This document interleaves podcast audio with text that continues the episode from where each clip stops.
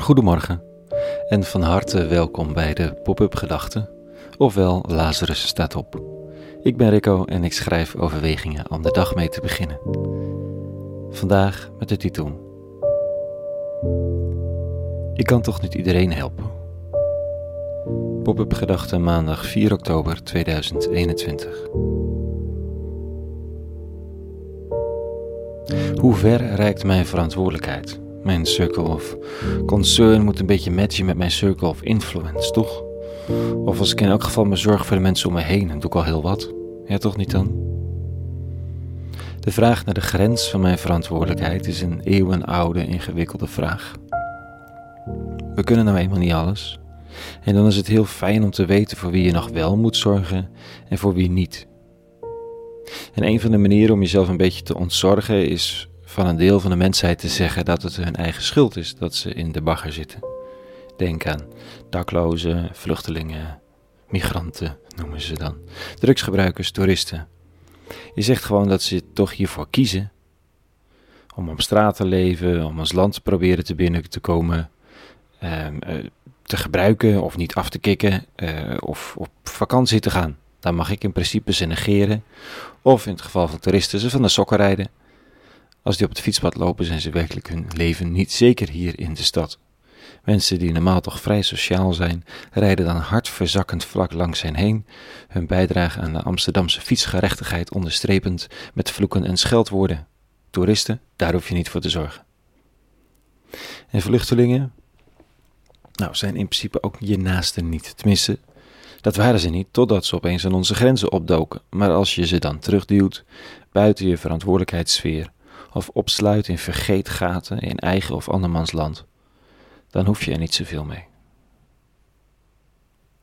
In de lezing van, vandaag, van de dag vandaag het beroemde verhaal van de barmhartige Samaritaan. Het klassieke beeld van de Joodse man die afgetuigd wordt langs de weg naar Jericho en vervolgens door een aardsvijand, de Samaritaan, met gevaar voor eigen leven wordt geholpen en verzorgd, terwijl volksgenoten op weg naar de tempel hem ook wel hadden zien liggen, maar schielijk passeerden. Prachtig, grootmoedig, super. Maar context is king, als altijd. Het verhaal is een antwoord op een vraag. Dit staat u. In die tijd trad een wetgeleerde naar voren om Jezus op de proef te stellen. Hij zei: Meester, wat moet ik doen om het eeuwige leven te verwerven? Hij sprak tot hem: Wat staat er geschreven in de wet? Wat leest u daar?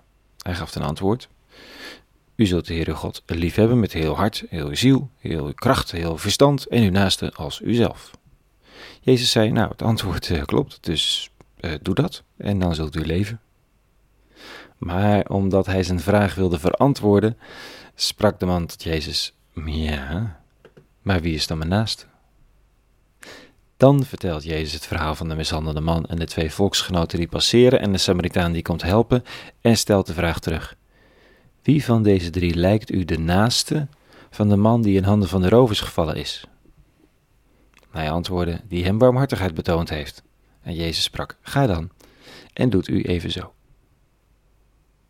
Voor de oplettende lezer, het is dus niet de vraag of de mishandelde man al dan niet je naaste is. Als iemand langs de weg ligt op een gevaarlijke plaats, moet je die dan beschouwen als de naaste die je moet liefhebben, of moet je vooral even focussen op je taak in de tempel?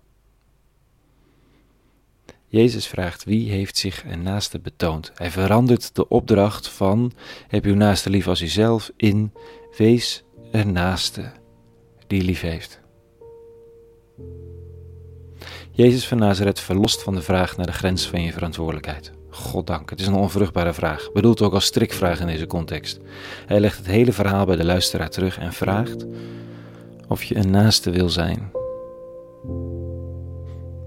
Prima focus voor de dag. Dat heeft niets meer te maken met de verantwoordelijkheid van de ander voor zijn of haar misère. Het gaat over mijn verantwoordelijkheid om nabij te zijn. Dat is een mooie start van de week, denk ik. Tot zover de pop-up gedachten. Een hele goede maandag gewenst.